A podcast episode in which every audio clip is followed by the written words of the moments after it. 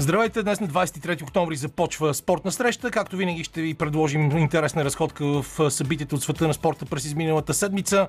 Ще си говорим за скейтборд, ще си говорим за започнения сезон в световната кула по ски алпийски дисциплини.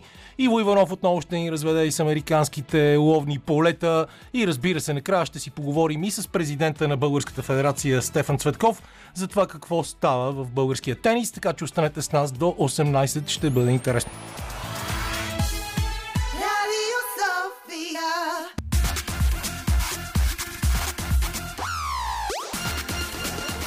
Спортна среща с Камен Алипиев. Започнахме ударно с едно парче на Red Hot Chili Peppers. Лилия Големинова избира музиката както винаги. Антония Каменичка е редактор на това предаване заедно с мен в студиото, а звукорежисьорския пулт затърпи нашите щуротия Веселин Коев. Седмицата, която ще е изключително интересна, с невиждани парламентарни тъпотии. А, в крайна сметка най-възрастният депутат Вежди Рашидов беше избран за председател на Българското народно събрание. Само по себе си това е много интересен знак, който ни връща към спомените за Мултигруп, убития собственик на компанията Илия Павлов и всичко останало, така или иначе честит председател на Народното събрание. Здравей, Камен, привет и на слушателите. Ами да, така е, малко възпламени а, обществената дискусия този избор, но в крайна сметка ти сам видя, че преговорите и а, в смисъл, до консенсус а, истински беше трудно да се, да се, да се стигне. И в крайна сметка дори направи ми впечатление а, Ивайло Мирчев от Демократична България сутринта каза в един от сутрешните блокове, че по-добре така, по-добре да има някакъв вариант, да има а, работещ парламент, защото предстоят трудни това времена. Е и макар, така. че те бяха против това решение, в крайна сметка ни може да не е най-добрия избор, но пък сметка на това ни осигурява някакво временно, някакъв временен парламент. Казвам временен, защото нали, знаем защо всъщност хората така са психически готови за следващи предсрочни избори. И през март. Но няма какво да гадаем за тези неща. Аз може честно казано... Може да хвърляме боб, може да хвърляме люти чушки, може да хвърляме много неща. И, и, и консумираме преди. Всъщност единственият проблем е, че след всичките тези а, политически циркове, хората все повече се по, по някакъв начин се отдръпват от а, политиката, а така или иначе избирателната е... активност беше скандално ниска. Аз съм сигурна, че за съжаление ще бъде още по-ниска на следващия избор. Но... В крайна сметка отговорността на хората е кого пращат в българския парламент. И, и ако това... те не гласуват, ще продължаваме да виждаме това. За съжаление, глас... гласуването всеки път ни показва, че се възпроизвежда менталитет и а, градската десница не може да бъде разпозната като носител на промени и начин да се нормализират нещата в държавата. Заради това ще си сърбаме по парата, която сами сме надробили. Ами те проблема е, че има и големи неравенства в обществото изобщо. И отвориха се толкова големи пропасти между хората, нали, независимо дали е опозицията, столица, а, провинция, села, независимо дали е сред хора с различно материално положение, достъп до образование и така нататък. Едни такива тежки рани в обществото, които... Нали, различия винаги има, но не трябва да има взаимно стигматизиране и такава непоносимост, каквато сякаш се роди в България. Разбира се, това са добре управлявани процеси, всички ние знаем, подкрепени с достатъчно количество пропаганда. Да, но... когато, за съжаление, влиза абсолютно във всеки дом, благодарение на контролирани медии. Но като, като заговорихме за това, че е важно кого пращаме в парламента, важно и не само това, важно и кого отглеждаме като политически а, елит, кого толерираме като цяло, а, трябва да сме доста по-малко толерантни към а, такива, сега да не кажа някоя цинична дума, без да искам, но а, към неща, които са откровено нетърпими. Просто трябва да има ответна бърза реакция и да не става като в а, онзи експеримент с жабата, която неусетно се сварява, защото ние сме една вече доста добре сварена жаба сякаш. Не знам да, дори дали сме жаба, но така казваше и Димитър Воев. Всички сме жаби и не знам си какво си. Оказа се лош пророк. Да. А, много тежък ден е днес за всички почитатели на спорта, защото един от хората, които бяха най-големите спонсори на екстремните спортове, на Формула едно, на легендарните състезания по скоково от скали, за които говорихме през миналата седмица след края на сезона в Сидни, за титлите, за десетата титла на Гери Хънт и победата на Райан Ифланд на родна земя, но а, Дитер Матешиц почина на седемдесет и осем годишна възраст, роден е в Щирия, бизнесмен, оставя наследство от двайсет и седем милиарда и четиристотин милиона долара. При едно от своите пътувания преди години завършилия икономика в Виена, иначе роден в Щирия, бизнесмен а, тръгва с тази прочута енергийна напитка, която е пионерен флагмана на пазара на енергийните напитки. тринайсет хиляди души работят в сто седемдесет и две страни за неговата империя и сега не се знае какво ще бъде бъдещето, защото контрол по всяка вероятност ще мине в неговите хонконгски партньори, дали те ще продължат тази линия на спонсориране на екстремните спортове, сред които влизат и алпинизма, и адски много други неща, всякакви състезания с а, а, тези костюми, уингсютове, да, с костюмите, крила и така нататък и така нататък. Огромна празнина за слуховете за неговото здравословно състояние, а, че е много лошо, продължават вече два месеца и стигнаха до този логичен край, въпреки че нито от семейството, нито от компанията пожелаха въобще да коментират какво е то. А, но това сигурно ще създаде интересни поводи за следене на информационния поток, свързан с състезанията, които правят компанията за производство на енергийни напитки, която спонсорира и Световната купа по ски, която стартира днес в Зьоден с гигантския слалом за мъже. Вчера не можаха жените да се състезават заради това, че а, времето беше много лошо, тяхното състезание беше отменено. Отменено и първото спускане на сезона Матърхорн Червиня, което за първи път щяхме да гледаме тази година по една изключително дълга писта, но снежните условия при мъжете не го позволяват. Очаква се във вторник да бъде потвърдено или отменено и състезанието при жените. Първият гигантски слалом беше спечелен от олимпийския шампион, носител на Световната купа Марко Одермат, който ни показа виртуозно каране. Не, нямаше пропуски абсолютно никъде по трасето, въпреки че във втория манш то доста се беше изровил, остават както винаги, особено при по-топло време, така наречените коловози, ребра на пистата. Ян Крайцер остана втори за Словения и Хенрик Кристоферсен, който пък караше с черни лепенки върху ските, защото фирмата, която произвежда неговите ски, за която работи най-успешният скиор в последните години, Марсел Хиршер, има в логото си един червен бик, което е аналогия с тази енергийна напитка, за която говорим. И освен това има и нейната емблема. И понеже не можело да има два различни, два различни компонента в логото, от Международната федерация забраних и те караха с черни етикети, но така или иначе Кристоферсен смени ските това лято, работи с Марсел Хиршер и това явно му дава резултати. Ще следим естествено следващите състезания по-нататък. Знаеш, че това на мен ми е слабост.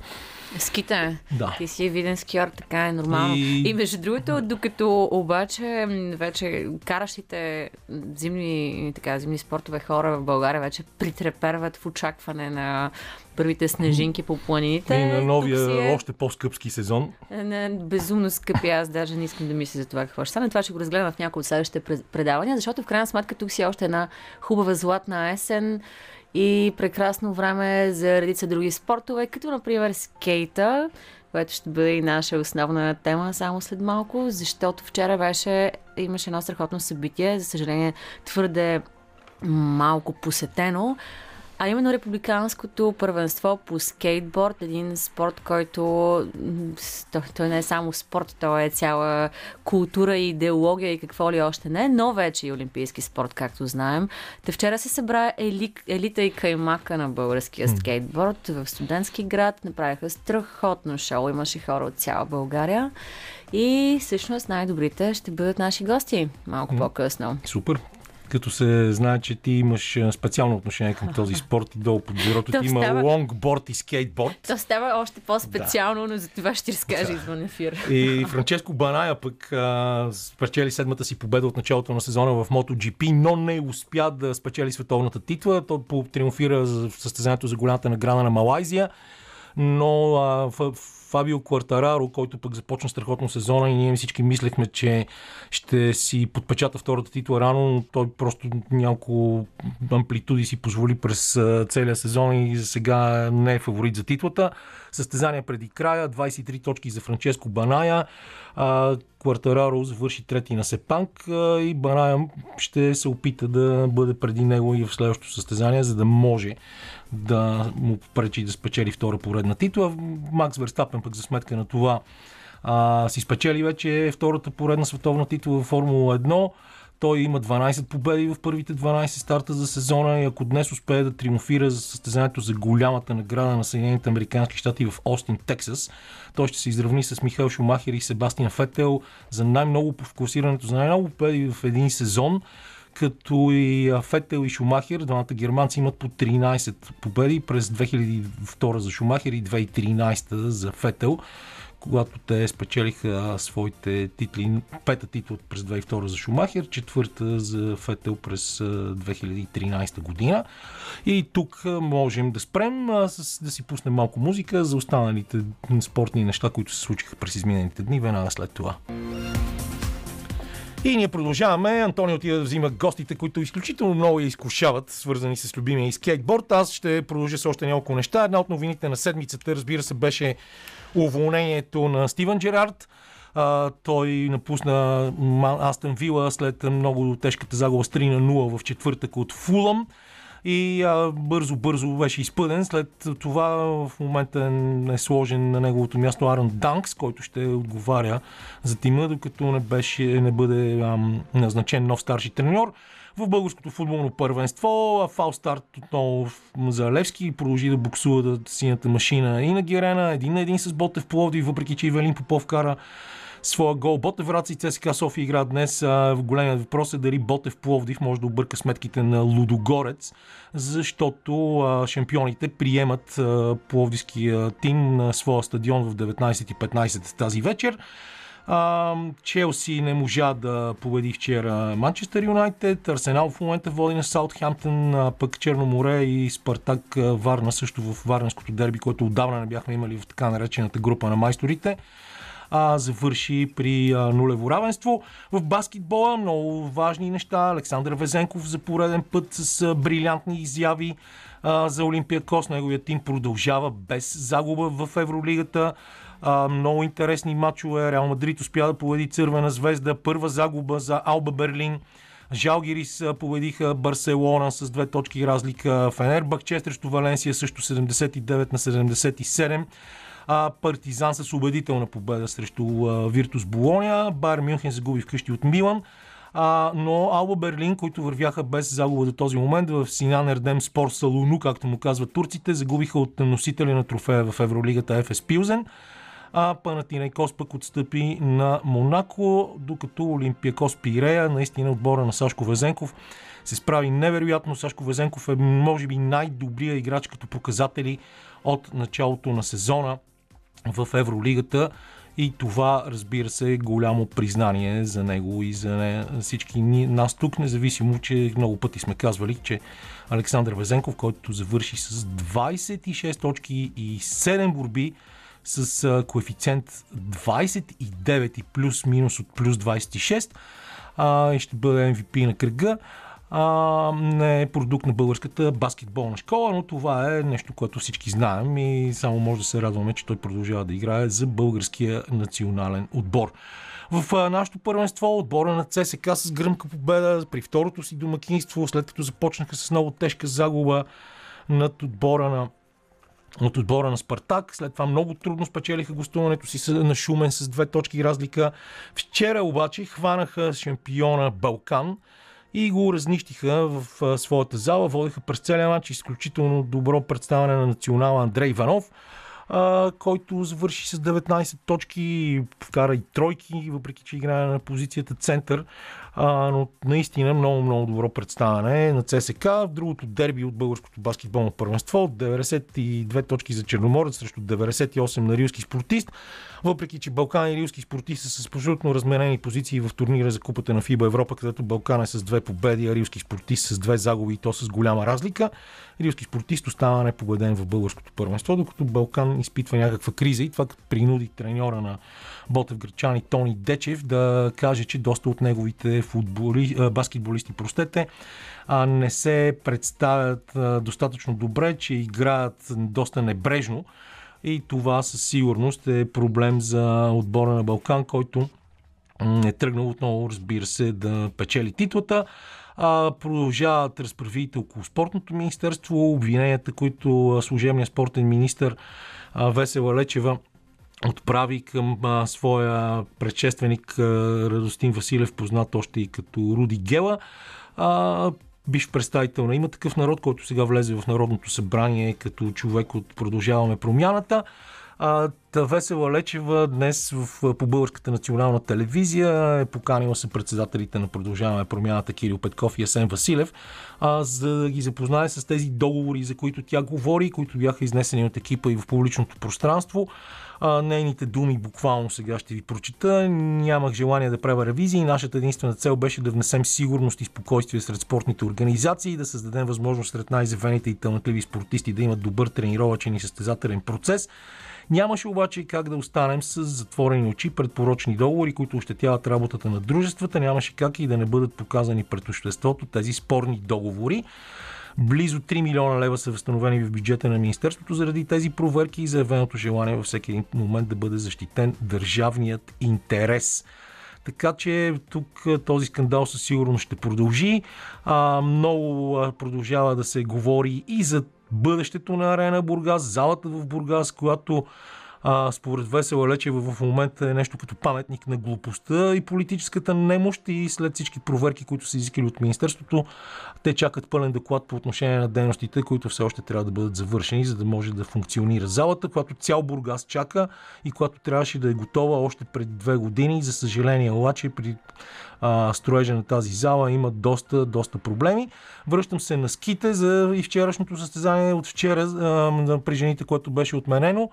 А, защото за българския национален отбор трябваше да стартира придобилата българско гражданство италианка Луиза Бертани, и тя е специалистка точно в гигантския слалом. Нейната цел беше да попадне в топ трийсет и да вземе точки, но това състезание така и не се проведе и не можа Луиза Бертани да дебютира за националния отбор. Най-добрият ни алпиец Алберт Попов пък ще се концентрира върху слаломите и съответно не участва в Зьоден на глечера Ретенбах. Българското волейболно първенство се развихри, а и най-интересното е, че отборът на Левски победи шампиона Хебър в Пазарджик, и то с три на нула гейма вчера. Ники Желясков и Левски шокираха Хебър в Пазарджик е заглавието. Камило Плачи, пък треньорът на Хебър, казва, че неговият отбор е играл много лошо, а, докато Николай Желясков, разбира се, смята, че целият му отбор трябва да е Ем Ви Пи на този двубой. То в седмицата, в която беше чествана сто годишнината на волейбола в България. Ари Граса, президента на Международната федерация, беше тук. Президентите Петър Стоянов и Румен Радев уважиха тържеството. Много сериозно тържество, което, разбира се, най-титулованият български колективен спорт категорично заслужаваше. Ние не говорим много за волейбол в нашото предаване, но спомняте си, миналата седмица направихме дълъг разговор с легендата Антонина Зетова, която, разбира се, също присъстваше на това тържество. А, какво още да кажем тази седмица? В тениса, за който ще си говорим на края на предаването, най-големият скандал избухна с Симона Халеп, която беше а, хваната с непозволени медикаменти. Тя каза, че започва най-тежката битка в живота си, защото това е битката за защитаване на честта ѝ, и тя смята, че ня- няма никакви основания да бъде обвинявана в употребата на забранени стимуланти. А, пък Николос Басилашвили беше оправдан в дело за домашно насилие. Знаете, той имаше такива проблеми. А, в Созопол има турнир, в който Александър Лазаров а, се класира за финала. А, и какво, какво още друго да ви кажа за тениса. Руне и Циципас ще спорят на финала в Стокхолм по-късно днес. Холгер Руне, който играе страхотно напоследък, и Стефанос Циципас в този турнир от Ей Ти Пи двеста и петдесет, чийто награден фонд е шестстотин четирийсет и осем хиляди сто и трийсет евро. Полуфинал, първия полуфинал Руне победи австралиец Алекс Деминор с две на един сета в матч, който продължи близо три часа. А Циципас нямаше никакви проблеми срещу Емил Рус Увори от Финландия и оповеди с шест-два, шест-два за час и петнайсет минути игра. А, мисля, че тук можем спокойно да си пуснем малко музика и след това да очакваме гостите, които ще ни разкажат за вчерашното скейтборд състезание в студентския град в София, така че останете с нас. Я, yeah, много къса беше тази песен. Друг път ще пусна две. Но пък за това малко време в крайна сметка успяхме всички да вземем места. Толкова пълно студио много отдавна. А, и колко всеки е хубаво, един стол е зет. И колко е хубаво това, защото имаш един дълъг и тъжен период, в който ми липсваха малко събеседниците на живо, да. но сега е... Ама сега ще се развихлиш със страшна сила, защото ти беше на републиканското а, скейтборд състезание, както Аз бях, ти не официално. беше, не знам защо не беше, сигурно си имаш своите оправдания, които и, никой не иска да слуша. Виж, оправдания винаги има с камиони, но това е друг въпрос. Но... Казваме добре дошли на Ралица Чимширова, Мартин Атанасов, Борис Атанасов, а, известен още като Боби Савята, Милкана Липев-Кедър, Боби Савята. Трябва да си казваме тия легендарни имена, защото те са абсолютно са част от нас. Човекът е скейт, Българска скейт федерация, тук да уточним, а пък всъщност Ралица и Марти са шампионите от вчера в категория жени и мъже, пораснали, така да си каже. Ти не се ли пусна да участваш? Разцепих. Или само складираш бордове долу в редакция? Мисля, че е време да спреш да се шегуваш с мен и моята скейт некадърност, но да се фокусираме върху участниците, защото те наистина вчера направиха много-много яки неща, Кедър. И даже ние в коридора си говорихме това, че за очудващо якото събитие, което се случи, имаше твърде малко публика. Лошо. И аз направо... В този бих... красив, прекрасен, топъл... Понеже а, Боби искаше да му дам думите, за да, за да а, така се каже, да нахрани хората, че не са дошли. Ето, Боби, здрав... давам ти думата. Можеш с пълна сила да го направиш. Първо здравейте на вашите слушатели на Радио София. А, малко сме виновни и ние като федерация, малко късно стартирахме рекламата, така че а, не са виновни хората, но мисля, че прекрасното време, което октомври ни подарява, а, също така е накарало доста хора за уикенда да напуснат града, така че може и това да е причината. Но така или иначе, мисля, че основното е, че се получи едно добро състезание. Надявам се самите състезатели да са доволни от състезанието. Това ще кажат Ралица и Мартин по-късно, когато говорят. Ако, разбира се, им е харесало, ако не, ще си кажат забележките към нас като организатори. А, аз лично съм доволен от това, което се получи. За едно състезание най-важното е да мине безпроблемно и да няма някакви сериозни инциденти. Това е скейтборд, всичко се случва при нас, бетона не прощава, така че аз съм доволен, че нямахме някакви инциденти. Имахме само едно тежко падане, слава богу, без някакви травми сериозни. Ние поне си говорихме преди няколко месеца за супер якия нов парк в Стара Загора.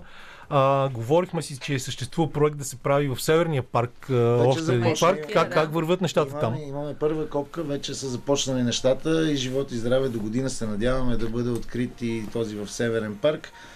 Едни деветстотин квадрата, изтискани до последно, защото тези деветстотин квадрата всеки може да се сети, че не достигат, защото скейт парк в Студентски град е три декара.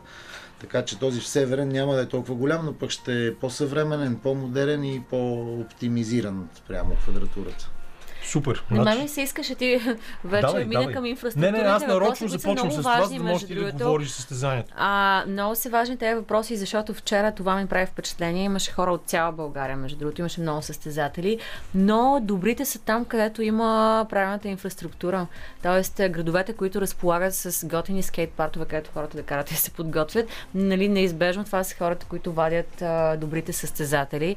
И нали, тук е големия въпрос как можем да развиваме талантите в един, пак казвам вече, олимпийски спорт, ако не сме се погрижили за инфраструктурата, главната тема на София. Това беше, може би, Обаче... най-демократичният олимпийски спорт миналата година, защото там имаше най-големите възрастови разлики, имаше страшни агенти, просто беше много голям кеф да ги гледаш. Да, малко и на нас ни се стори странно като федерация, но на Олимпиадата нямаше възрастова граница. Да. Примерно девет годишна срещу двайсет и осем годишна. Mm-hmm. Което е малко, според мен, обезсърчаващо за младите, но пък скейта ти или си добър, или никога няма да станеш добър. Аз съм така, че... виждала малки, които правят такива брутални неща, че направо. Това е друг въпрос. Преди да дадем думата обаче и на Рали и на Мартин, ще ми се направиш нещо като обзор за това как мина, защото то не е за... не успяхме да стигнем до консенсус за коя година се провежда републиканското в България. Но двайсет години има със сигурност. двайсет много време. Сигурност, да. От пет, както разбрахме, има и категория за жени, защото вече има интереси от жените. Но ти като човек, който си наблюдавал всички тези процеси, можеш ли, примерно, да кажеш, увеличават ли състезателите, стават ли по-добри? Някаква така тенденция да изведеш важна. Със, със сигурност това, че се появяват нови бази за каране, а, това води неминуемо до раждане на нови таланти, и то не само в скейтборда, ами и в другите спорта, които скейтборда ги носи на гръб, така да се каже. Какво визираш? Това са бе ем икс, тротинетките, блейдовете. Тук според мен настръхнаха малко а, блейдери, е, бенхикс и речи ги скейти ги носи на гръб. Защото местата, на които те практикуват, са всички тези скейт паркове, за които се говорим. Макар, че тротинетките и по повърхностното може да ги реши.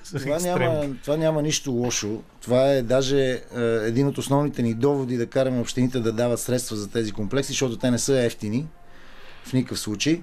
Uh, и всяка община, всеки кмет се чуди сега, нали, да правя ли това нещо, нали, има ли смисъл, или да си направя с една клетка за футбол и да взимам mm. парите на хората. Значи, да проблема е и в а, явно нагласите на много от а, хора, някаква странно, странно криво разбиране за това какво носи със себе си скейта.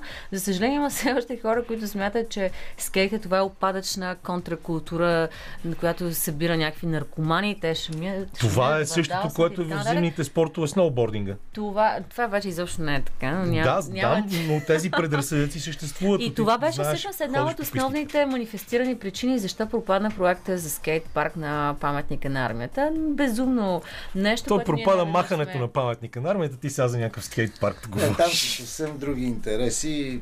Аз за съжаление ги знам. Говорили сме да включително и с кмета на район Слатина, който изключително много подкрепя а, идеята за такъв тип градски спортове. Но той не случайно направихме този, се... пра... този празник с тях, с Георги Илиев и неговия пиар Елица Виденова. И с Краси Георгиев, прочутия ултрамаратонец, направихме спортовете, с които не израснахме, и тогава показахме американски футбол, бейсбол, крикет, лакрос, разбира се, бок ръгби присъстваше там. А, имаше много, много, много неща.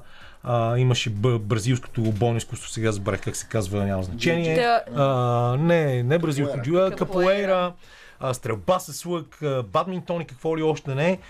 Т.е. супер яки неща. Просто ако имаше условия на стадион Академик да има и скейтборд, сигурно ще, ще да има и скейтборд. Аз искам да кажа друго, че те обмислят и този вариант, ние даже сме го представили в радиото, и въпреки това извън ефир те се споделяли, че се притесняват малко от реакцията на съседите на този парк.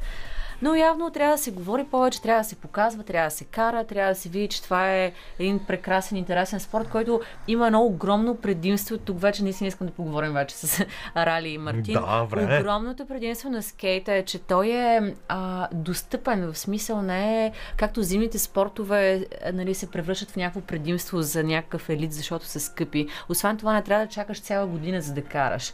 Скейтборда буквално всеки може да си купи дъска, да си купи някакви базисни протектори, да започне да кара, и това да му носи брутално удоволствие. И въпреки това няма чак толкова много скейтери, колкото примерно сноубордисти и скиори. Това е много странно нещо, и ето тук една дама, която разбива и която освен това е учен в бан, между другото.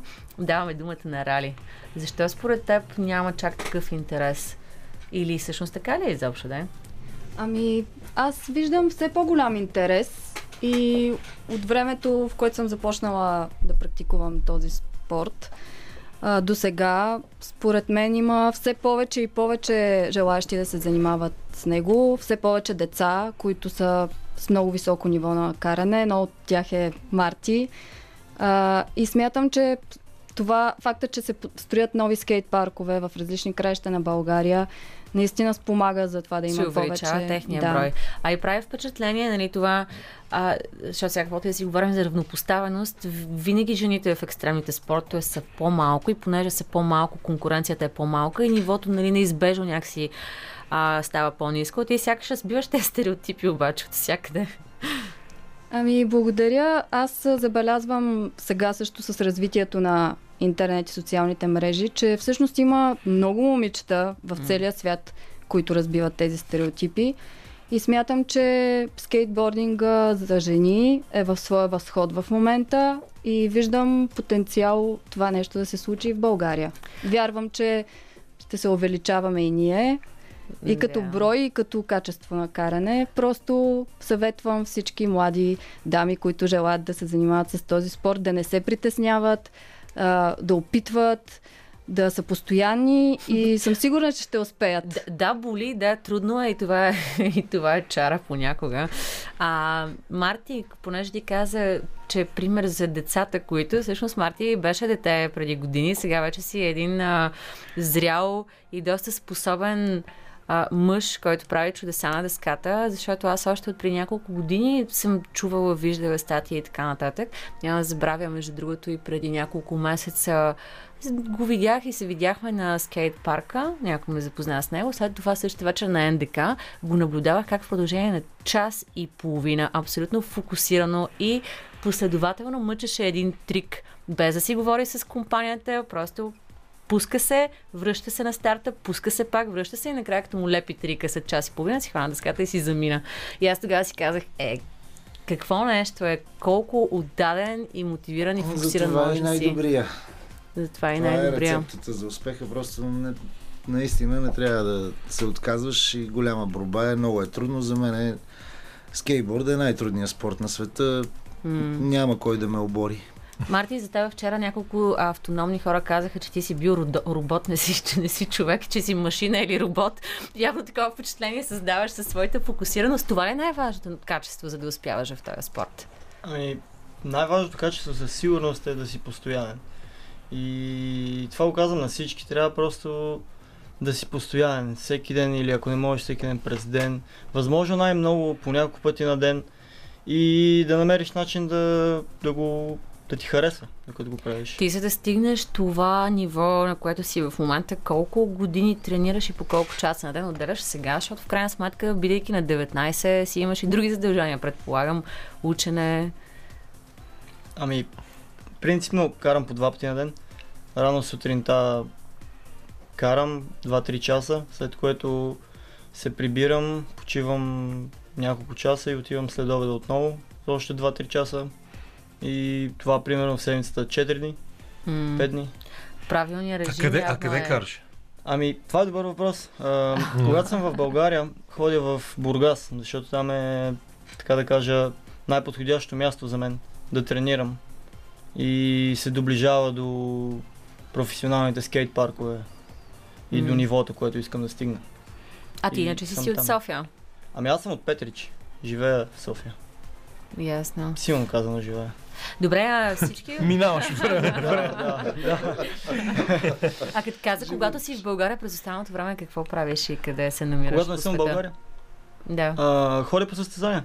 По състезания това, този сезон като цяло всяка седмица почти имах състезание. Ето това е много хубаво, че стигнахме до тая тема, а понеже другата, освен инфраструктурата, която липсва често, финансирането на този спорт е може би другата болна тема, защото не е ефтино да се ходи по състезания, не е ефтино да се инвестира и толкова много време, че да бъдеш на световно ниво.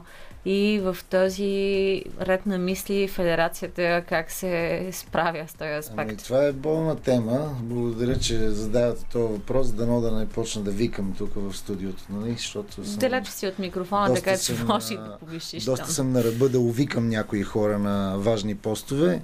А, Народното спортно министерство а, измисли някаква такава щуротия, че с новия закон за спорта, въпреки че сме Олимпийска федерация, не получаваме финансиране, защото изведнъж от изискването да имаме седем клуба, изведнъж изискването стана на четиринайсет клуба.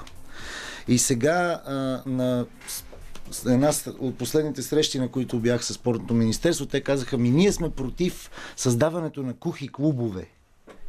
И аз казвам, и какво искате да ми кажете, че сега ние имаме дванайсет клуба, но няма да получиме финансиране, защото нямаме четиринайсет клуба. Но те били против кухите клубове, но ме съветват да направиме кухи клубове. Така че някакъв параграф двайсет и две за пореден път върви и а, съветвам спортното министерство да се вземе в ръце, много внимателно да обмисли този закон и да го прегледа и да го обсъди с всички федерации, защото според мен в момента е нарушена основната функция на спортното министерство, т.е. да финансират олимпийски федерации. Да, а това говориш за сегашното в момента служебното спортно министерство с Весела Лечева не, или дори, за... И, дори и предишното. И предишното дори с Радостин Василев, който просто... сега е на нейната мушка. Това говорих преди малко. Точно преди, така. Преди. Радостин Василев, министър Василев, се опита да разръчка там някакви неща и да раздвижи. За съжаление, времето не му стигна. Някои хора го обичат, повечето го мразят. Това е нормално, нали? На неговата позиция това е абсолютно нормално. Но, за съжаление, това е, което се случва, и сега на нас не ни достигат няколко клуба, заради които нямаме и финансиране, което е абсолютен абсурд, защото ние сме олимпийски спорт и то вече от четири години. А освен това има интерес, има състезания. И за момента държавата не ни е дала една стотинка и през цялото време получавам писма с изисквания: дай ни отчет за това, дай ни отчет за това, направи програма за онова, напиши програма за развитие. Ами ето, тук ще използвам вашия ефир. Програмата ни за развитие а, е следната: да оцелееме до следващата година, защото вече наистина а, ние сме на ръба на силите си, а състезателите са на ръба на желанието си да вярват, че има федерации, клубове и така нататък. А как оцелявате за сега с спонсори? С много и лични мъка, усилия, е, лични усилия. Единствен... По-скоро е оправите, оправите се както можете. Но ако искате да си пуснем сега една песен, а и след това да си поговорим за това, защото там, това е много дълга тема, пък нали ние имаме някакъв часовник, да така, ще го спазваме. Така. Както винаги, доста интересни разговори стават, когато не сме в ефир, но сега продължаваме по същата тема и там попитах Марти как се работи, има ли треньори или работиш сам, същото питам, разбира се, игралица, защото ние някакси я неглижирахме тук една от двете ни дами в студиото. А, и, и какви усилия се полагат, за да, за да стигнеш до там, и как се учиш? С гледане или се учиш? С гледане на някои, които са най-добри и правят страхотни трикове, или просто има стандартни трикове, които са задължителни, които трябва да се изпълняват и ти трябва да ги да работиш върху тях всеки ден? Ами, а, не, няма определени трикове, които трябва да правиш. То това е якото на скейта, че всеки прави това, дето му харесва, и е трудно по свой собствен начин. И това го прави най-готиното. Па, а, относно въпроса с а, това за постоянството, това заедно върви с работата. Трябва да си, трябва да си стриктен към себе си просто. Това казахме, че си ходил на състезания в Рим. А, какви са ти целите? Да започнеш редовно да участваш в състезания в чужбина, има световна купа, колкото да. Не е известно. А... Това да, да, да започнеш, и това може да направи също, предполагам, и фирмен атлет на някои от компаниите, които произвеждат дъски. Да, точно така. Аз вече съм започнал тази година, бях на много състезания, както казах, и това пътуване дава много също. Не са, нали, тренировките са много важни, но е много важно да го виждаш и пред тебе. Тези две неща върват заедно. Не може само да го виждаш, не може само да тренираш. Трябва да ходиш на тези места, да гледаш, да се връщаш, да... Както сега, да се умешиш с големите. Да, да. Това със сигурно се мотивиращо, и между другото тук е разлика между професионалния а, спорт и спорта, който практикуваш за удоволствие. Обаче не всеки може да си го позволи, особено в един такъв контекст на, нали, системно недофинансиране. Как да се посветиш на един такъв спорт? Това е много трудно решение. И аз тук, понеже кажа, че... Сме... Да, чакай, а между другото това за финансирането е много важна тема, която повдигнахме, и затова си говорихме сега и с Боби, и няма да задълбаваме повече, че общо взето в българския спорт има адски много нереформирани федерации, където стари чиновници карат държавни пари, и казвам го нарочно по такъв селски начин. Но това е една тема, която тя, тя стои години, години, години наред и никой въобще не се захваща с нея. Ми си искаш, Ралица, да питам как ги съчетават тия неща. Хем скейтборд, хем работа в Българската академия на науките. Вземи въпроса, точно това да. Ще я кажа. За хората, които не могат изцяло на сто процента да се посветят на скейта, явно има начин. А и Рали, освен това, а, и по, на едно второ ниво разбива стереотипа, защото тя е а, учен и скейтбордист. Т.е. това схващане, че това са някакви там наркомани и хора безделници, нали, очевидно се опровергава в нейно лице. Разбира се, и всички останали. Та, Рали, как успяваш да държиш тези дини под една мишница? Ами аз ще отговоря по един малко а, клиширан начин, обаче това е факт. Човек, когато има желание, намира начин.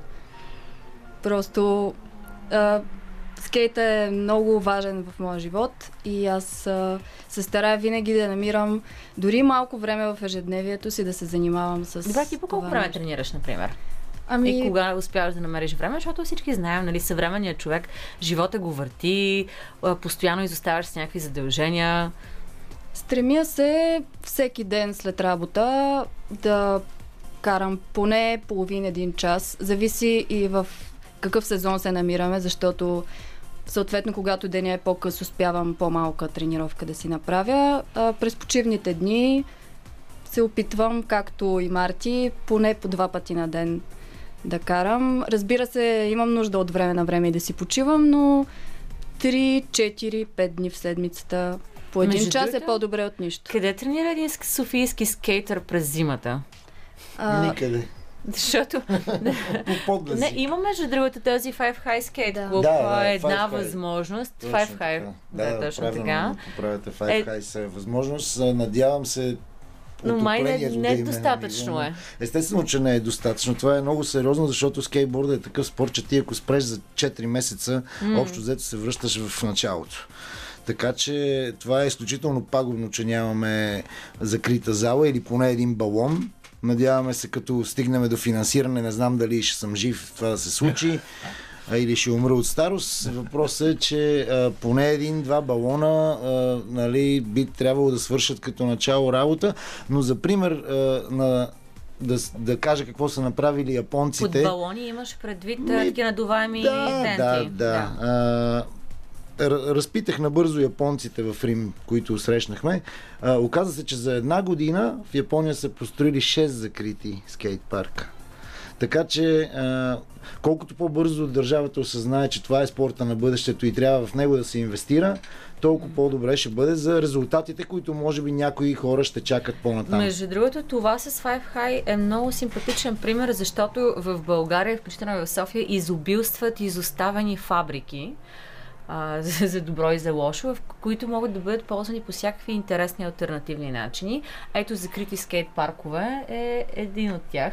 Нали, имаше такива аспирации да се правят а, културни пространства, нали, което до някъде успешно. Направиха, да кажем, топлоцентрала сега е изключително активна, но да, те не могат да. Едни жилти павета да наредат каменичка. Ама този това, този, това кедър, този това кедър не е нужно да го правят те, защото има достатъчно квалифицирани има достатъчно квалифицирани хора. Ето, ние примерно А, нали, се дивим на скейт парка. Да, скейт парка в Стара Загора всички се дивим колко е хубав, колко е цветен, колко е подходящ за каране и така нататък. Ами това е защото има една фирма, която ги прави нещата по правилния начин, защото и те са скейтери. Нали, толкова е важно да имаш експертиза в едно нещо и толкова не толкова трудно за изпълнение, когато има амбиция и воля. И, добре, пъ, държа, републиканското състезание по скейтборд приключи. Какво правим от тук нататък? Ти... Продължаваме да караме. Да. Само, само каране. Ти какво правиш всъщност, Бан? Ами аз се занимавам с изследвания върху природни продукти, основно прополис от различни географски райони. Значи ще останеш скоро без работа, като си изчезнат пчелите. Ами надявам се. Много смешно. Просто, да. а, ще има повече време. Надявам се искрено да не, да не се случва да, това също. нещо, защото с тях изчезваме и ние. А, и това е. Продължаваме напред. Да. Марти? Аз след две седмици заминавам за Щатите. И отивам на състезание и да тренирам там, след което ще се върна януари и ще отида в Барселона да тренирам, докато не дойде време за състезанието отново, което ще е април-май.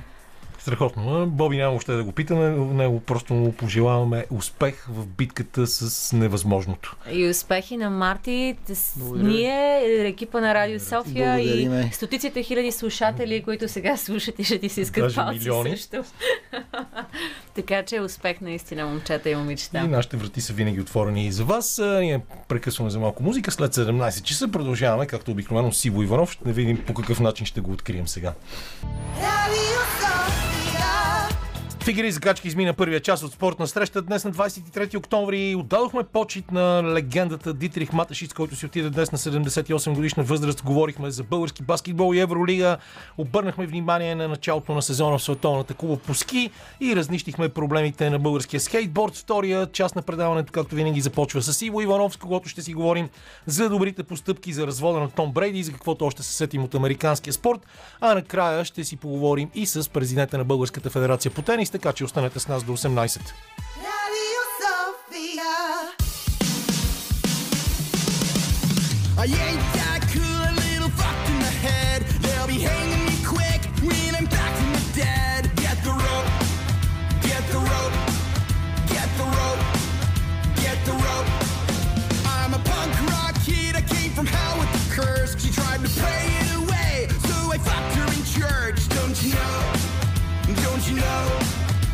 don't you know?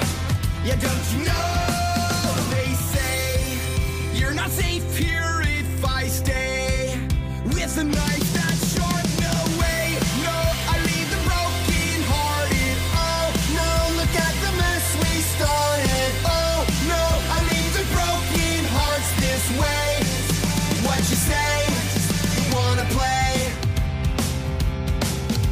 Yeah, don't be fooled, I'm only letting you down. They pursued me on foot, but I hid in the crowd. Like a ghost, like a ghost, like a ghost, like a ghost. The seats in my car filled with cigarette burns. I got a fire in my eye, a little blood on my shirt. Let's hit the road, hit the road, hit the road, hit the road. I know there's a special place in hell that my friends and I know well. There's a perfect place to go when it's time to lose control. No, I leave the broken hearted. Oh no, look at the mess we started. Oh no, I leave the broken hearts this way. What you say? You wanna play?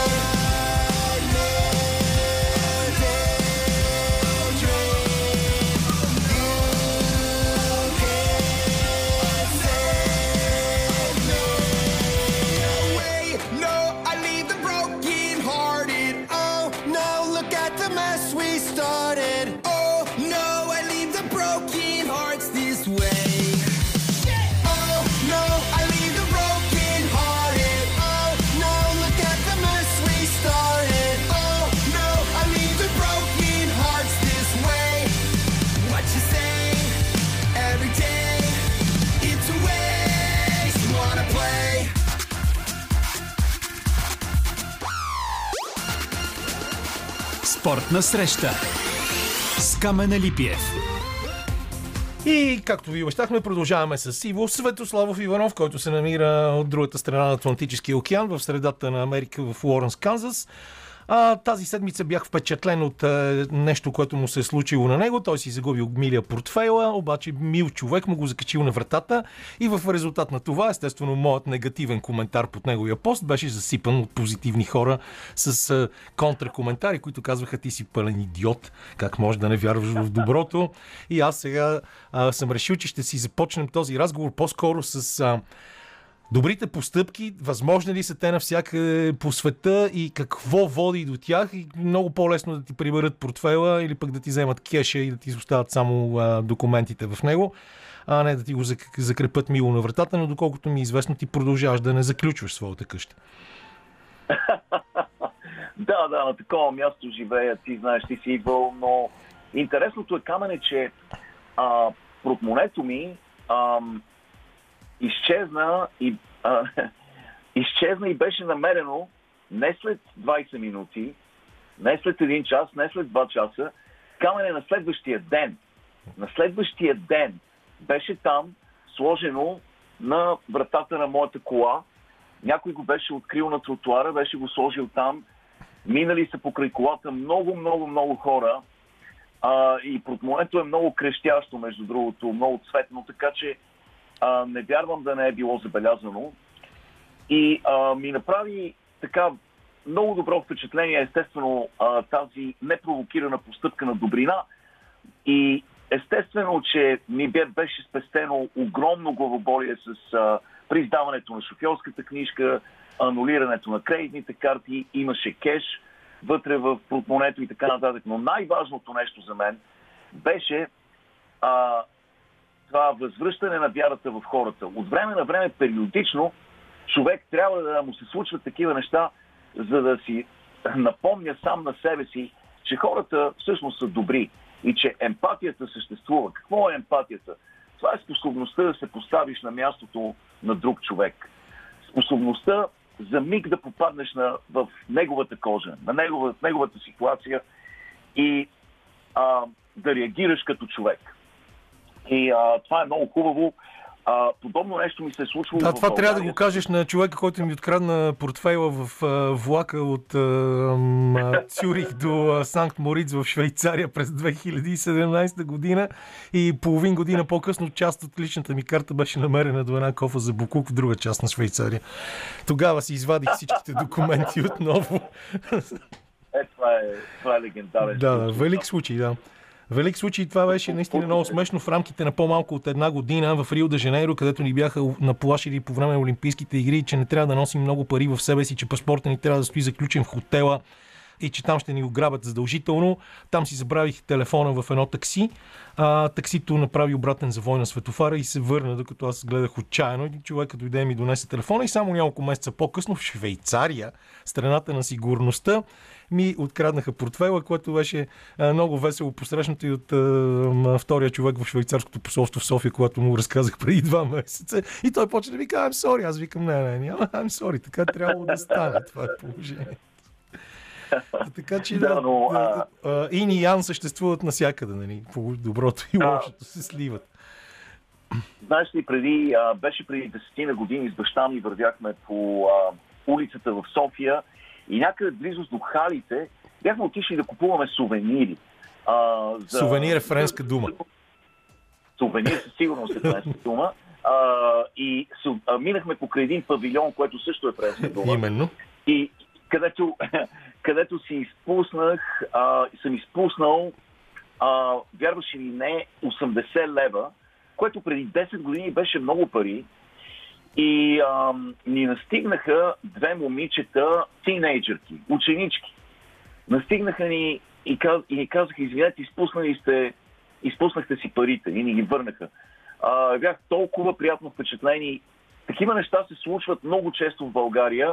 Аз Просто а, а, бях толкова, м, така, толкова приятно а, докоснат от този жест, а, който също е френска дума, а, а, тази седмица, че го пуснах, пуснах снимката на портмонето си, което бях намерил на дръжката на колата. Пуснах тази снимка във Фейсбук, а, просто за да напомня на, на приятелите си, че хората са добри. А, и... Това, което се случи, беше... Е, дано Путин хора... да е видял тази снимка. Дано, дано. Много хора отговориха на този пост е, със свои собствени истории за това как на тях им, им се е случило нещо подобно. И много от тези хора бяха наши съграждани. И така, че доброто съществувало при нас в България.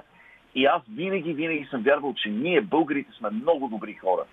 А, и просто понякога обстоятелствата, ситуацията, а, нали, а, необходимостта да свързваме двата края а, са ни ужесточили, но а, дълбоко в себе си българинът е много-много добър човек. Да, това беше извода, до който исках да стигнеш. А, същевременно на, на, на, на Том Брейди не му се случват много добри неща. А, падат Тампа Бей, ама той се развежда сега с Жизел Бюнхен. Ние не, не успяхме да обърнем достатъчно много внимание на тази съветска клюка от а, най-големите а, върхове на американския професионален, не само американския, и световния професионален спорт. Така че може да кажеш няколко думи за това. Ето ти доброто и лошото да ги прелеем веднага. Да, на мене ми е мъчно малко за Том Брейди. А, това е златното момче на американския спорт. А, момче на четиридесет и пет години. А, според мен има портрет на Дориан Грей някъде в а, дома му, защото той прилича на двадесет и пет годишен. И а, продължава да играе в а, Националната футболна лига, но действително отборът му е в криза. Той самият играе много слабо. Дали това е свързано с неговия развод с а, Жизел Бюнчен? Uh, има такава вероятност. Не може личният живот да не изтече и в професионалният ти живот по някакъв начин. Една такава криза със сигурност се отразява и на играта му. Uh, но днес, поне днес, според мен, те ще победят, защото играят срещу най-слабият отбор в, в лигата, uh, Каролина, uh, които на практика разграждат отбора си. В момента те са се отказали от този сезон. Продадоха своята звезда Кристиан Макафи на uh, Сан-Франциско и той ще играе срещу Канзас Сити днес. А, а, за, за Том Брейди а, не знам какво да очаквам. А, той изглеждаше на повърхността така сякаш всичко, целият живот а, се стичаше в негова полза. Всяка, всеки елемент, всяка променлива бяха в негова полза. А, бракът му с една от най-красивите жени в света, седемте титли в Националната футболна лига, които това е рекорд, който никога няма да бъде победен, а, неговата необякваща младост и така нататък и така нататък. И ето, че две хиляди двадесет и втора година сякаш всичко се разпадна. Всичко се разпадна. Това, което а, искам да ти кажа, обаче не трябва да се чувстваме прекалено а, лошо за него, защото този човек подписа договор да бъде спортен анализатор. Да, да. За близо, за близо двеста милиона, мисля, че беше над двеста милиона долара. При това той а, договора влиза в действие в момента, в който той се пенсионира като играч и той никога не е коментирал спортно събитие. Просто името му, визията му, присъствието му бяха достатъчни да му гарантират стотици милиони долари договор като анализатор. Той на практика а, в момента, в който се пенсионира, ще прави повече пари като анализатор, отколкото като а, футболист. Така че а, все пак не трябва да се чувстваме прекалено зле за него. Не, нито за него, нито за Жизел, защото и тя ще получи голяма част от неговото богатство при раздялата, така че това е ясно. А, а, но ако искаш тук да си починем с малко музика и след това да опоскаме и другите американски спортове, защото в бейсбола започнаха плейофите, а в Н Б А има интересни неща, пък сигурно имаш и други неща, които да ни разкажеш, така че нека сега направим една малка пауза. Едно от най-яките парчета, които Д две направиха в своята двадесет годишна вече кариера на група на по българските сцени, с Деян Каменов Дидо, мой много близък приятел, който обаче се раздели с групата и започва самостоятелна кариера. Той имаше, за съжаление, проблеми с гласа, не можеше да пее. Сега Ради Василев, едно момче, което използваха тъй като бек вокалист от Пловдив, е новия певец на Д две, но Дидо можете да видите още тази събота в легендарния варненски клуб Ментол при Великата Снежка Пенева в своя акустичен концерт. Той направи няколко в Видин, започна да работи и с сестра си, но прекъсваме тук моята голяма информираност по, по, по музикалния живот в България, защото Иво Иванов ни чака от другата страна и а, не му е със сигурност чак толкова интересно това, което разправям. Ивчо, как е положението? Н Б А а, го опоскахме миналата седмица, изиграни са много малко мачове, така че може би това да ни остане на заден план. Единственото събитие, което трябва да отбележим, е речта на Стеф Къри след получаването на пръстените, която беше отново посветена на Бритни Грайнер, още повече, че това беше нейният рожден ден. Да, това беше рожденият ти ден, наистина много вълнуваща реч, вълнуващ момент за Golden State Warriors.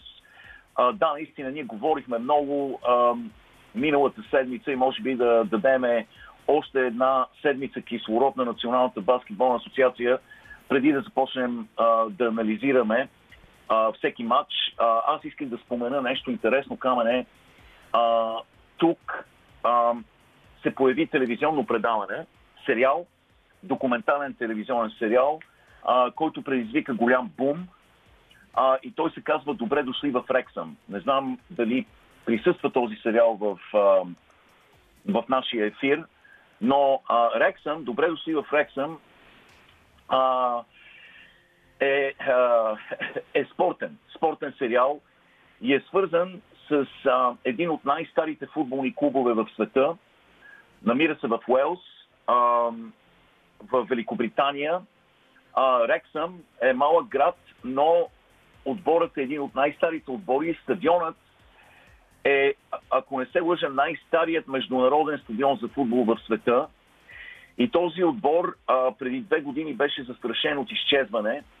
А, беше в страхотна финансова криза. Да, той е третия, в... Рексъм е третия най-стар професионален а, а, футболен отбор в света, който е създаден през хиляда осемстотин шейсет и четвърта година.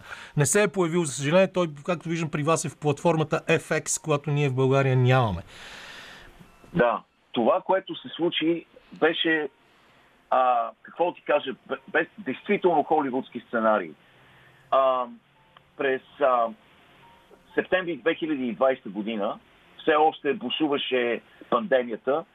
А, Райан Рейнолдс, известният холивудски актьор Райан Рейнолдс, знаеш го много добре, mm-hmm. както и популярният телевизионен актьор тук, Роб Макелени, решиха двамата да купят отбора на Рексъм. и да му помогнат да направят всичко по силите си, за да го спасят от изчезване. А, решиха естествено да направят и бизнес от а, тази малка каскада и а, за, взеха а, екип, а, снимачен екип и решиха цялата тази сага през последните две години, опита им да спасят Рексъм, да я превърнат в сериал. Документален сериал. Има осемнайсет епизода, Камене, и а, това действително се разгърна, този сериал се разгърна а, като, като сценарий на филм. Беше просто невероятно. Не искам да издавам много от нещата, които се случиха, защото се надявам все пак този сериал да стигне и до българските зрители.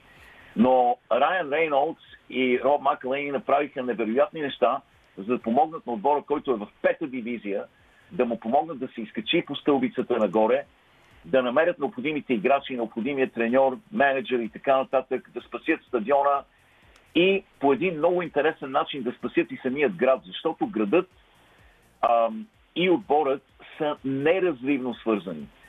И а, едното сякаш не може без другото. И някакси уроците на този сериал са не толкова свързани с футбола, колкото с живота на обикновения човек, с а, неговите мечти, аспирации. И а, за мен това е много, много интересен сериал. Защо? Защото ти знаеш, аз се интересувам от спорт, но това, което ме интересува повече, е човекът. човекът, неговата психика, това, неговата психология. Това, което ни кара според мен и двамата с теб да се интересуваме от спорт толкова много време, е точно това. Не самите рекорди, резултати, а подобряване на постижения, усъвършенстването на човешкото тяло, а по-скоро човешките истории, които стоят за това. И а, това, че това пак е клише, но а, спорт е наистина метафора на живота и там с много концентриран вид можеш да видиш много-много послания, които иначе трябва да събираш години наред зрънце по зрънце. Така се, така се оказа Такава се оказа и картината с този сериал. Точно такава. И а, действително много, много горещо препоръчвам на нашите зрители, ако имат достъп до него, да го гледат. А, и като стана дума за футбол, сега е момента за много плавен преход към друга тема. Камене, вярваш или не, двайсет и осем дена остават до Мондиала. двайсет и осем дена. Ами, по-малко.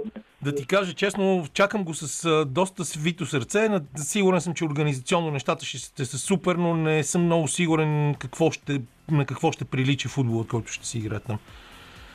И аз а, не съм много сигурен. Никой всъщност не е сигурен. За пръв път ще имаме а, Мондиал през зимата. Никога не е имало толкова много а, време, а, разстояние във времето между два Мондиала. Uh, и uh, ще бъде естествено в пустинята, в Катар. Uh, тук, uh, между другото, Guardian публикува смазваща статия, подкрепена със статистика за близо седем хиляди работника, които са загинали от две хиляди и десета година, когато uh, през декември беше дадена, даден Мондиала на Катар. седем хиляди Камене, два пъти повече, отколкото на единайсети септември две хиляди и първа година. седем хиляди човека загинали и страшно много критика се сипе върху организаторите, върху начина, по който са се отнасяли с тези гастарбайтери, пристигащи от Индия, Пакистан, Филипините, Непал и така нататък.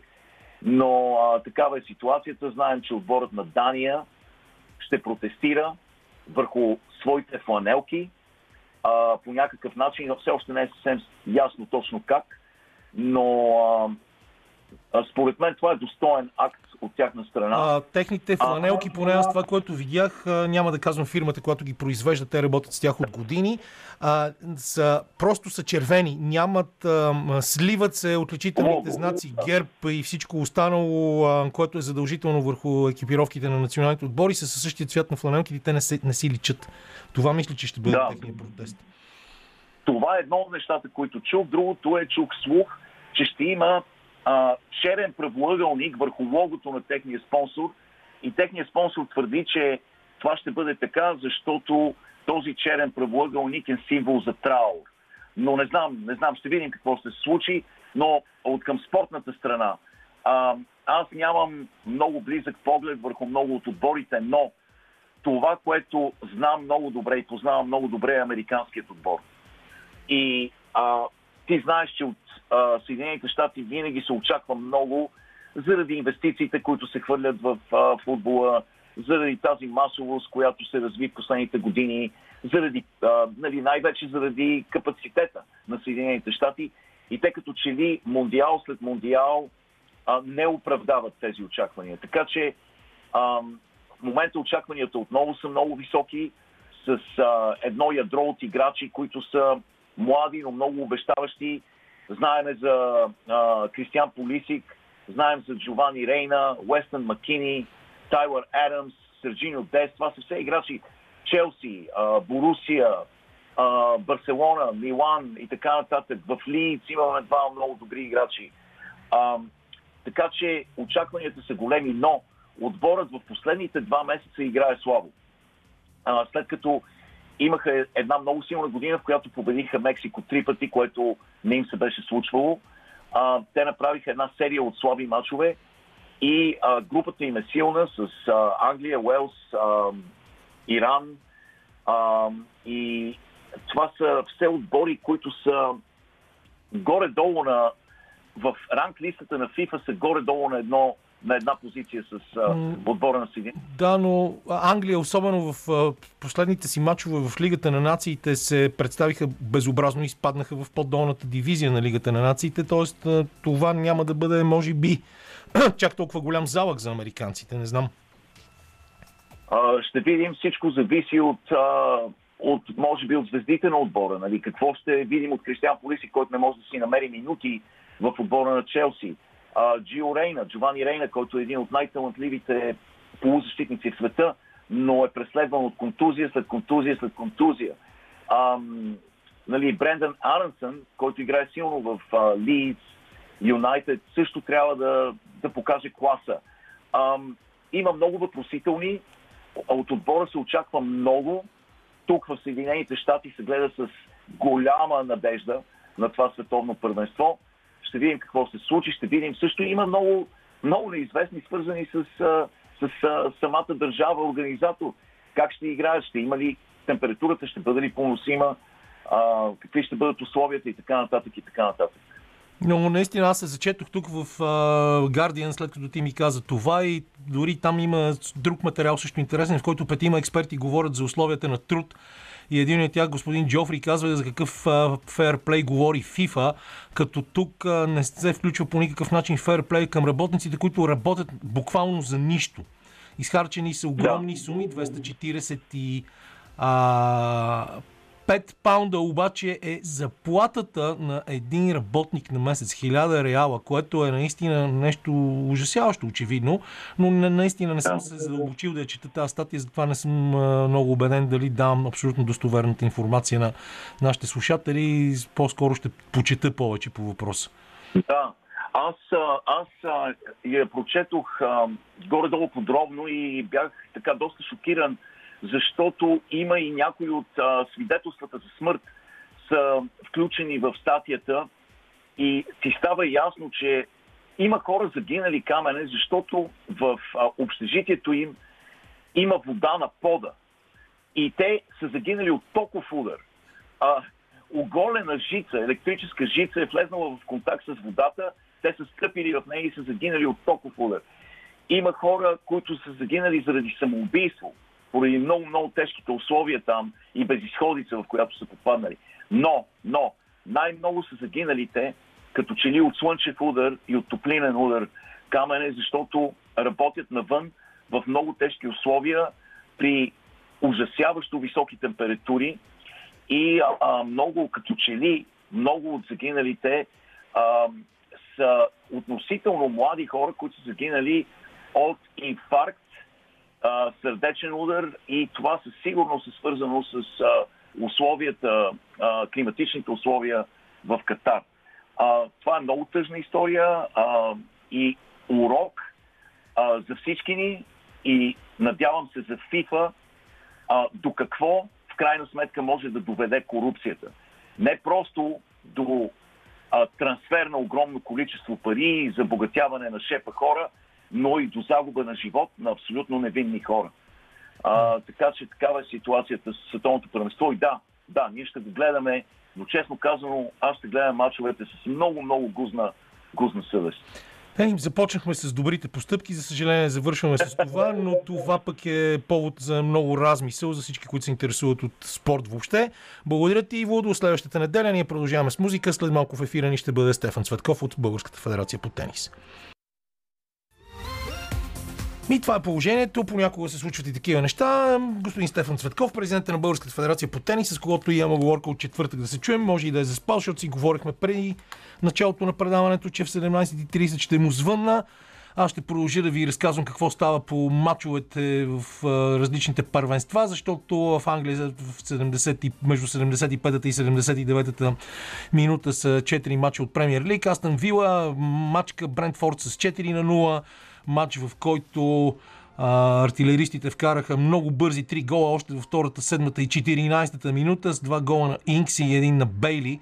Те повелха с три на нула, а преди почивката и Инга вкара четвъртия гол в тридесет и петата минута. Инкс, простете, разбира се, направи своя хет-трик.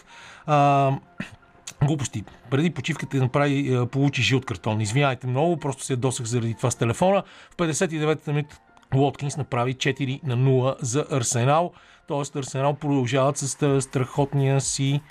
А... Леле, наистина съм много зле.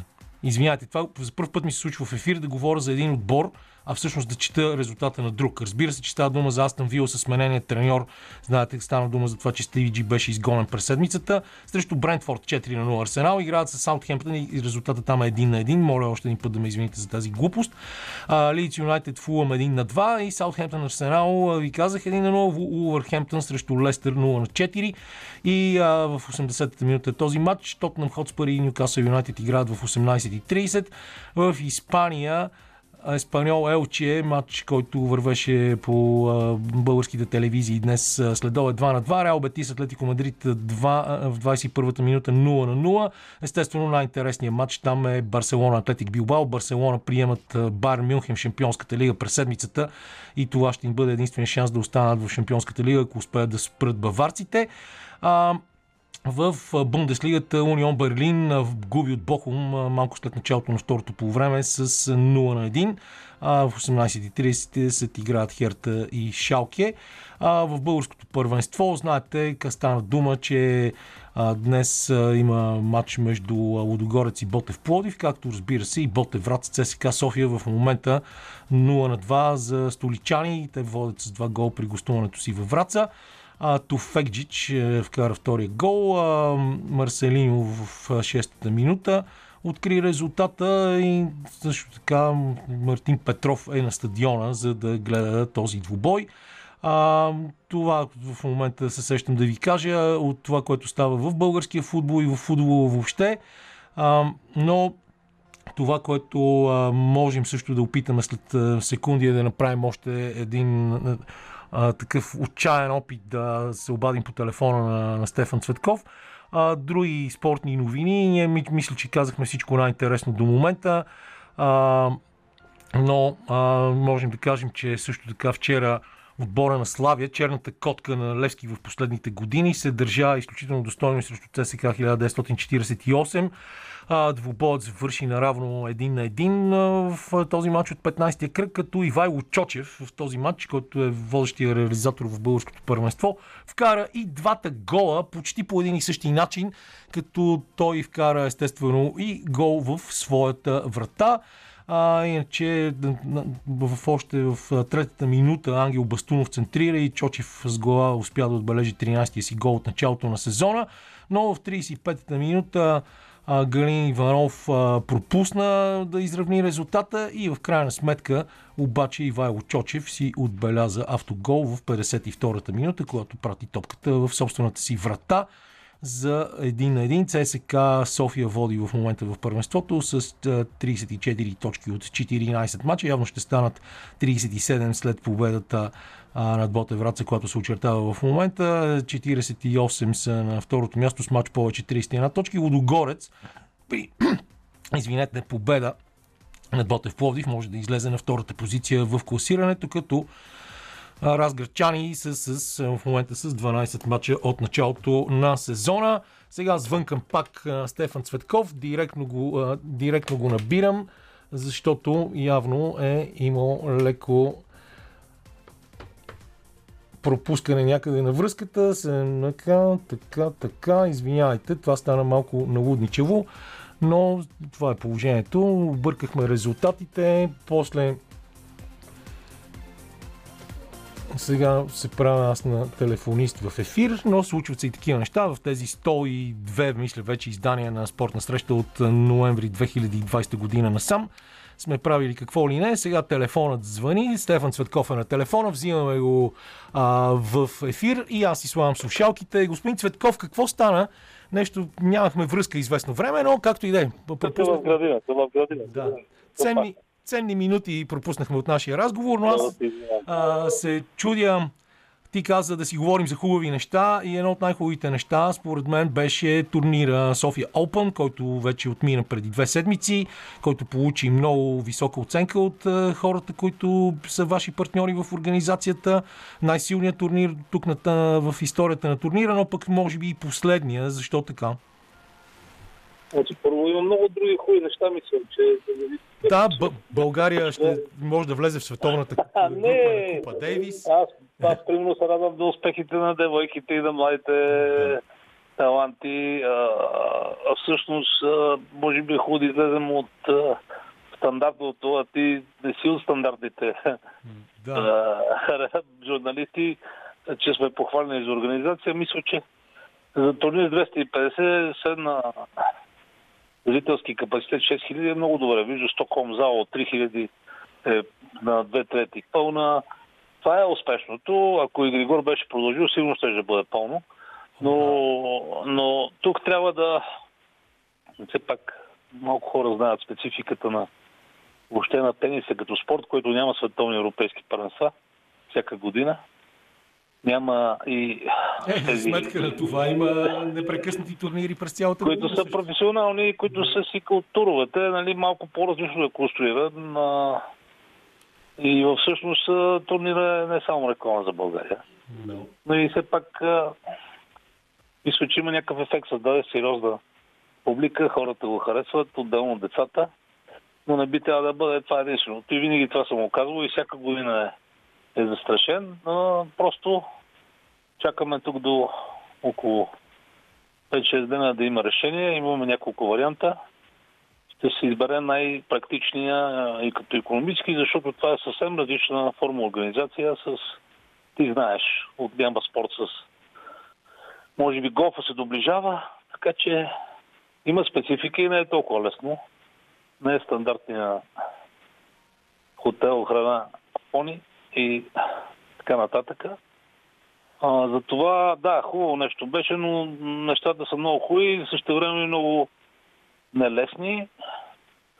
Основното си остава и най-важно а, масовостта, масовостта, която трябва все пак основните хостове са в клубовете. Е, добре, ти не смяташ ли, че тениса е един от малкото български спортове, който не може да се оплаче от липсата на деца, защото всички примери, които имаме, и турнира, и Григор Димитров, и другите български тенис звезди, и страхотното поведение на Мико, и преди това успехите, да кажем, на Цвети Пиронкова, сестри Малееви и така нататък. Естествено, връщам с ги така леко хронологично назад, затова така споменавам имената, а, че някакси има материал, както казваше един наш бивш държавен ръководител.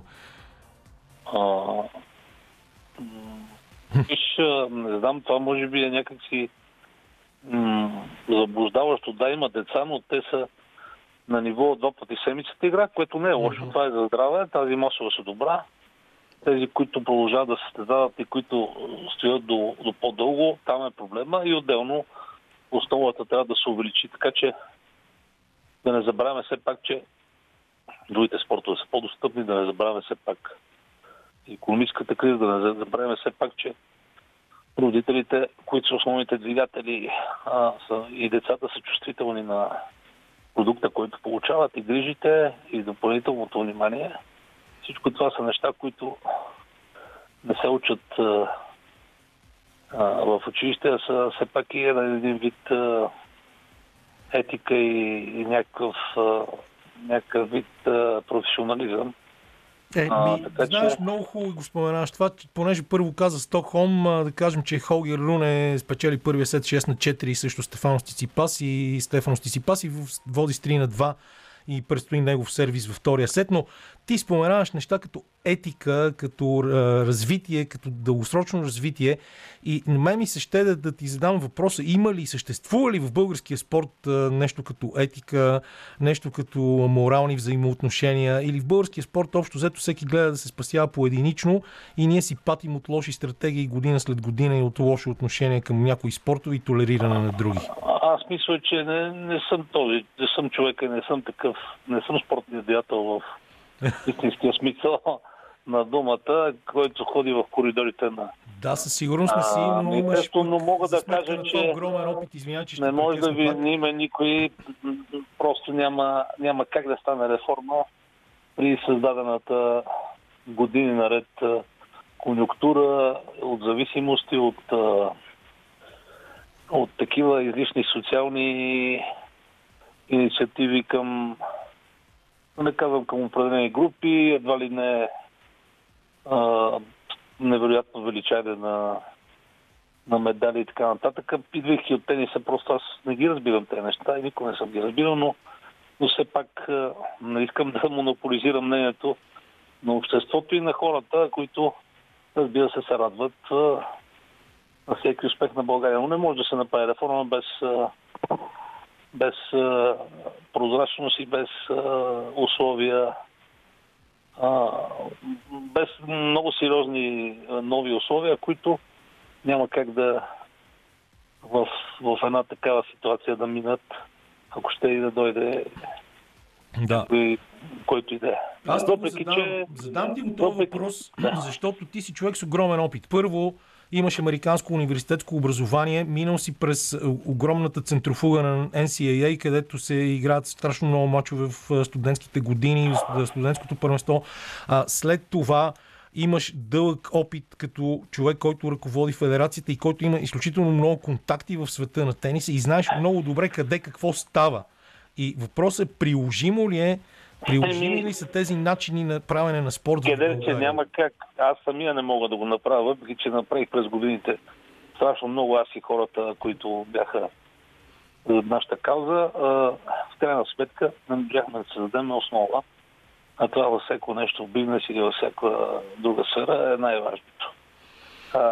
И просто хората си мислят, че едва ли не сме все и сега и сме държавна структура, просто нямаше как. Когато изискваш, когато искаш а, на всяко ниво да има добър project management, всички, всички хубави идеи и контакти да се реализират, те някъде се късат, защото ние сме си а, някакси някъде по средата или гледаме краткосрочно и няма тази култура англосаксонска. А, иначе като талант, като атлети, окей, но нямаме дисциплината да си направим домашното, да си направим програмата и после методично да се наложиме с спазване на правилата. Така че дори аз, говорейки за невъзможността да се направи нещо при най-добро желание, дори и в нашия спорт, ето виждаш, че няма как да някои неща да се направят, защото нямаме. Влизаме в цикли, в кризи, с два удара, които през годините много лоши получихме от лоши хора. Успяхме да стабилизираме, мисля, че в края на годината федерацията ще е с позитивен баланс, нещо, което ще бъде изключително и до година а, се надявам да основното нещо да бъде масовост и талантите. Талантите, които и по-макна ми го каза и Матей, по-физически специалисти от чужбина, с които си говориме. Боги Романска, Елена Бантовска, имаме българка, която завърши Колумбийския университет магистратура и сега е в Ю Ес Ти Ей, точно в програмата за масовост и там търсиме идеи. И пак казвам, хубавите идеи винаги биват съсипвани, защото просто тук трябва да има един хубав project management за всяко нещо. Иначе, знаеш, че а той изисква хора, изисква методичност, изисква после спазване на правилата. А, изисква консенсус, който при тези различни поколения и различни интереси, всякакви от големи комерциални до дребни, а, чисто до материално-технически е трудно, трудно, наистина е трудно.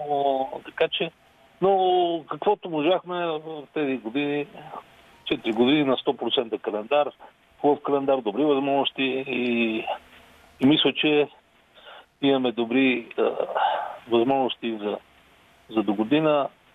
Пак казвам, нещо сериозно да се направи в мусулостта и с младите още по-да се усети, което не е правилно през годините малко, но това е начин. А другото, може би ще го оставим на, да, не... на някакви нови, нови идеи. Матей Помпулов спомена, аз точно това четох едно интервю с него, как той ще се опитва също да помага именно в развитието на, на младите таланти. Кажи нещо повече за това. Ми, това е на ниво идея. Аз люб, любим Любо Петров, Божидар Пампов, Матей Пампов, Българоманска, нали? Елена Бантовска и други наши специалисти от чужбина, така нещо като адвайзър и спортен борд, а, просто коментира и гледа да приоритизира неща, да помогне дейността на тренерския съвет, защото в крайна сметка управителен съвет е само един надзорен орган. При нас екипа е малък от три-четири човека в федерацията. Няма някаква голяма структура.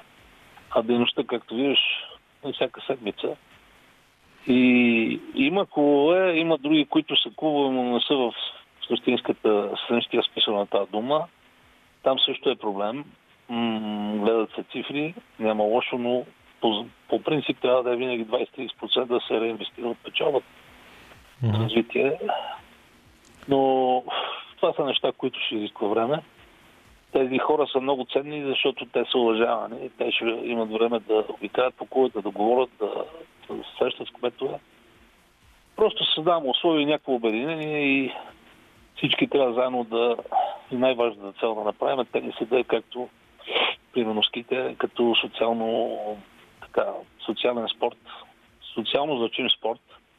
Знаеш, че има категоризация, да знаеш, че м- сме трета категория. Като цяло, това са максималните неща, които може да правим, защото а, от друга страна, пък по-мак на ми има идея да, да води по-централизирана подготовка с седем-осем от нашите, от нашето силно поколение, Дженев, Радулов а, и така нататък, Сашко Василев. И нека не забравяме Лазаров, който да. Сашко Лазаров, който да прави чудеса и на турнира София и тук сега два турнира спечели. Мисля, че той влиза заедно с Мико. Да. Спечели ли ще Зопен? Да, ще спечели, ще влезем на Australian Open. Ще имаме двама мъже, плюс Григор, те има мъже. Това никога не е било. Да, а... А... намираш ли сили обаче ти да, да, да продължиш да правиш това? След всичките перипети, препятствия, които срещаш по пътя си, предателства и какво ли още не?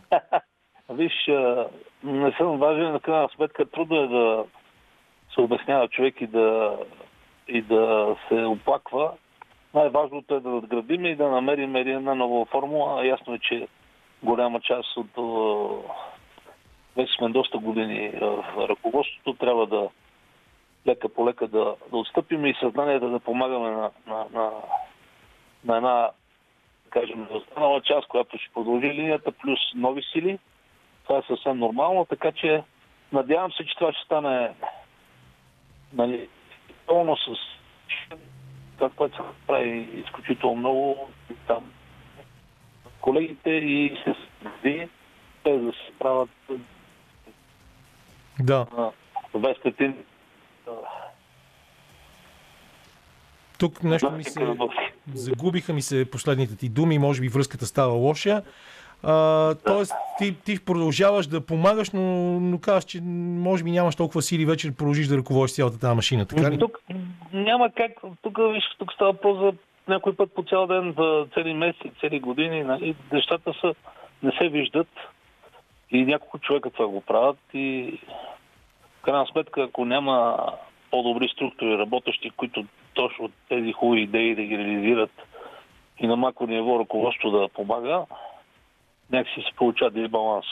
Нека да видим, да приключим годината с достоинство, да отчетеме добри резултати и след това да се мисли за бъдещето, но, но като цяло, мое мнение, има много какво да се желая по масовостта, по методиката, по, въобще по организацията. И разбира се, най-важното е младите деца и родителите им, които са основните двигатели и които трябва да имат нашето уважение и помощ. Добре, благодаря ти, Стефан Цветков, президент на Българската федерация по тенис, за хубавите и не чак толкова хубавите неща, които стават в тениса в България, и за перспективата, която трябва да търсим непрекъснато във всеки един от аспект от живота си, естествено в спорта. Междувременно Руне поведе с четири на два в третия сет на мача си на финала в Стокхолм срещу Стефанос Циципас.